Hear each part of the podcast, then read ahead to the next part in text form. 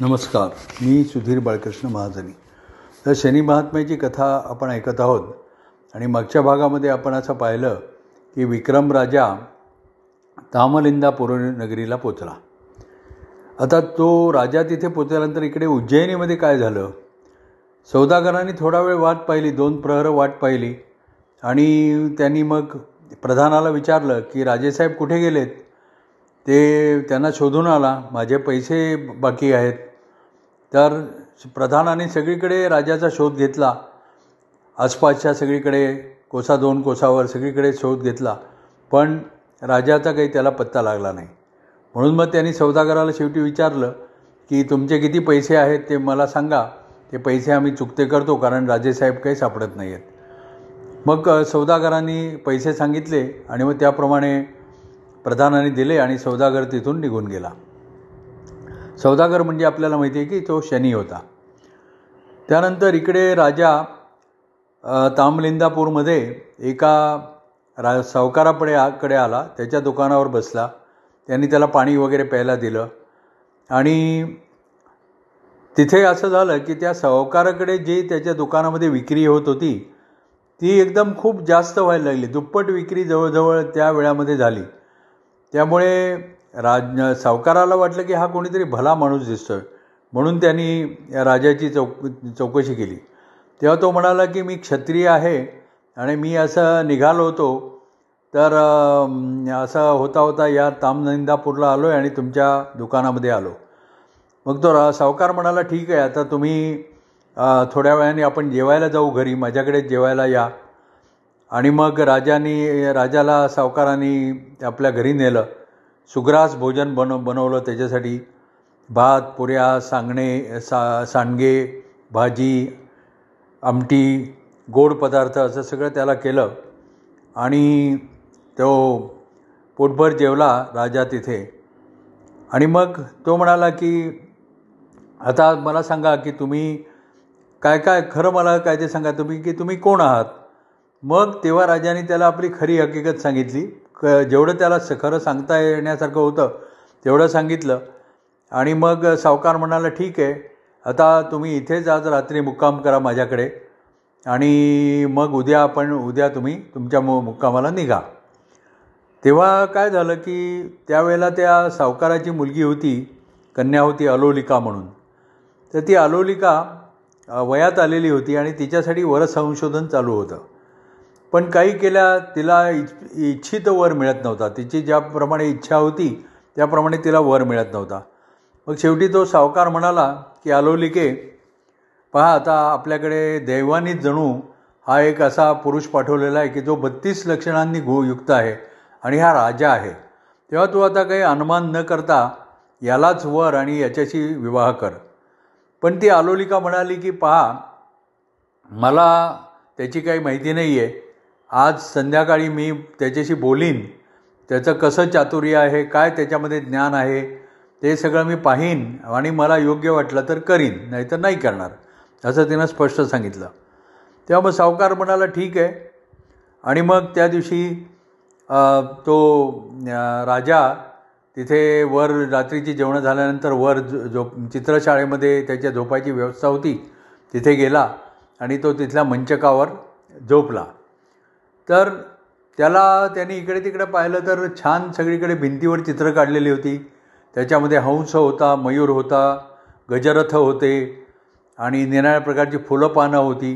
त्याने असा सगळी ती चित्र पाहिली आणि त्याला वाटलं की किती छान चित्र काढलेले आहेत, चित्रकारांनी चित्र काढताना मुळीच आळस केलेला नाही आहे, असं त्याने त्या चित्रांची वाखाणणी केली. पण त्याला कळेना की आपण इथे आलो आहे त्याच्यामध्ये काहीतरी दैवगती असेल, शनीचा काहीतरी विचार असेल, आपल्याला कळत नाही की काय आहे म्हणून. आणि त्यांनी पाहिलं की 4 कोपऱ्यामध्ये 4 समया जळत होत्या आणि सगळीकडे छान पडदे वगैरे होते. तर तो मग अशा प्रकारे विचार करत करत पलंगावर पहुडला आणि त्यावेळेला तिथे ह्या सावकाराची मुलगी अलोलिका ती त्या चित्रशाळेमध्ये आली आणि तिच्याकडे असं तिने छान साजशृंगार केलेला होता, चांगली वस्त्र परिधान केलेली होती, गळ्यामध्ये मोत्याची माळ होती आणि हातामध्ये चंदनपात्र होतं, चंदनाच्या जलाचं पात्र होतं. आणि ती अशी वर आली आणि आल्यानंतर तिनं ती आलेली पाहिलं, या राजाने पण पाहिलं, पण तो असं तोंडावर असं आच्छादन घेऊन पडून राहिला. आणि तेवढ्यामध्ये आधी काय झालं होतं की नंतर मग काय झालं की ती जी अलोलिका होती तिनं पाहिलं की हा तर झोपलेला आहे, म्हणून मग तिनं असं त्याच्यावर अगदी चंदनाचं पाणी शिंपडून पाहिलं, तरी पण तो काही उठेना राजा, कारण त्याला असं वाटलं की ही कन्या इथे आलेली आहे तर तिच्याशी आपण कसं बोलायचं, काय करायचं. तो राजा संकोचानी तसाच तो तोंडावर आच्छादन घेऊन पडून राहिला. आणि मग शेवटी ती अलोलिका निराश झाली आणि ती मग स्वतः झोपायला गेली. तिनं आपल्या गळ्यातला मोत्याचा हार एका खुंटीवर टांगला आणि ती झोपायला गेली आणि तिच्या जागेवर जाऊन झोपली.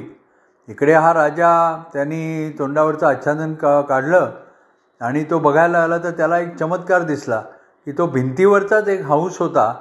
तो हंस असा जिवंत झाला आणि तो खाली उतरून त्यांनी त्या खुंटीवरचा जो तिचा मुक्तिकाचा हार होता, मोत्याची माळ होती, ती माळ त्यांनी खाऊन टाकली. एक एक एक एक मोती करत त्यांनी तो सबंध हार जो होता तो गिळंकृत केला आणि परत पहिल्यासारखा त्या भिंतीच्या याच्यामध्ये तो चित्रासारखा जाऊन बसला.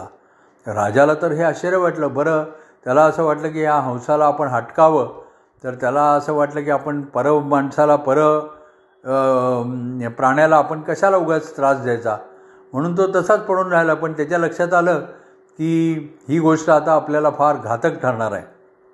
आणि मग तो तसाच झोपून राहिला.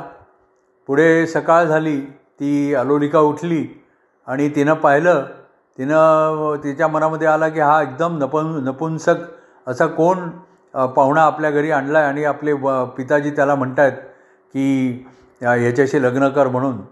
तर ती अतिशय रागाने तिथून निघाली आणि खुंटीवरचा आपला मोत्याचा हार घ्यावा म्हणून पाहिलं, तर खुंट तिथे रिकामं, तिथे काहीच नव्हतं. मग तिला तिचा राग अजून वाढला की अरे हा तर तो पाहुणा जो आलेला आहे हो, हा केवळ नपुंसक नाही आहे, हा तर चोरही आहे. म्हणून मग तिनं त्याला उठवलं आणि त्याला सांगितलं की माझा हार परत दे आणि तू निघून जा. तर तो म्हणाला पण मी हार घेतलाच नाही आहे, माझ्याकडे हार नाही आहे. तेव्हा ती म्हणाली की मुकाट्याने हार दे, नाही तर तुझ्यावर वाईट प्रसंग येईल. पण तो म्हणाला माझ्याकडे हार नाहीच आहे, तर मी कुठून देऊ. म्हणून मग तिला त्याचा अधिकच संताप आला आणि तिनं मग जाऊन आपल्या पित्याला सांगितलं की तुम्ही हा जो पाहुणा घरी आणलेला आहे हा काही कामाचा नाही आहे, हा तर उलट मोठा चोर आहे. माझा हार त्याने घेतलेला आहे, माझा हार त्याच्याकडनं मागून घ्या आणि त्याला जायला सांगा. तेव्हा त्या सावकारालाही आश्चर्य वाटलं. त्यांनी त्याला विचारलं खडसावून की तू हार घेतला आहेस का, घेतला असेल तर मला दे परत आणि तुझ्या मुक्कामाला निघून जा. तो राजा म्हणाला की अहो मी कशाला तुमचा हार घेईन, माझ्याकडे हार नाही आहे, मी तुम्हाला खरं सांगतो आहे, माझ्यावर विश्वास ठेवा. पण त्या सावकाराने ते काय ऐकलं नाही. तो म्हणाला तू मोठा महाचोरच दिसतो आहेस, तेव्हा तुला आता मी मार देतो आणि मग तुझ्याकडनं हार हस्तंगत करतो. म्हणून मग त्यांनी आपल्या सेवकांना बोलावलं, त्याला सांगितलं की याच्या मुसक्या बांधा आणि त्याला भरपूर मार द्या, त्याला बडवून काढा, कारण त्याने माझ्या कन्येचा हार चोरला आहे आणि तो देत नाही आहे. ते सेवक तर काय हुकमाचे ताबेदार, त्यांनी त्याला बडवायला सुरुवात केली, त्याला मारून मारून जर्जर केला. पण तो सारखा म्हणत होता अहो माझ्याकडे हार नाही आहे, हार नाही आहे. शेवटी त्या सेवकांनी सांगितलं की हा माणूस काय ऐकत नाही, हा म्हणतो हार त्याच्याकडे नाहीच आहे. तेव्हा मग तो जो व्यापारी होता, सावकार होता, तो अधिकच संतप्त झाला आणि त्यांनी मग असं ठरवलं की याला आपल्या राजाच्याचकडे घेऊन जायचं. म्हणून त्यांनी चंद्रसेन राजा तिथे राज्य करत होता, त्याला त्यांनी निरोप पाठवला, त्याच्याकडे जाऊन तक्रार केली की माझ्याकडे असा असा पाहुणा आला होता आणि तो म्हणतो आहे की त्याने हार घेतलेला नाही, पण माझ्या कन्येचा हार त्यांनी चोरलेला आहे. तेव्हा मी आता तुमच्याच ताब्यामध्ये त्याला देतो, तुम्ही याचं काय करायचं ते ठरवा. आणि मग राजानी त्याला हुकूम केला आणि त्याला आपल्या सेवकांकडून परत आपल्या दरबारामध्ये हजर केलं. आणि त्याला राजानी विचारलं की पहा तू कबूल कर की तुझ्याकडे हार आहे आणि तू तो हार परत कर, नाही तर तुझी काही धडगत नाही. तेव्हा तो म्हणाला की अहो खरंच माझ्याकडे हार नाही आहे, माझ्याकडे हार असता तर मी दिला नसता का, पण मग मी खरोखरच चोरी केलेली नाही आहे. पण तो राजा काही ऐकेना आणि त्याने एक भयंकर शिक्षा फरमावली की याला तुम्ही बांधा आणि बाहेर नगराच्या बाहेर नेऊन याचे हातपाय तोडा आणि त्याला तिथेच सोडून द्या आणि त्याला काही अन्नपाणी देऊ नका, अशी राजाने भयंकर आज्ञा केली.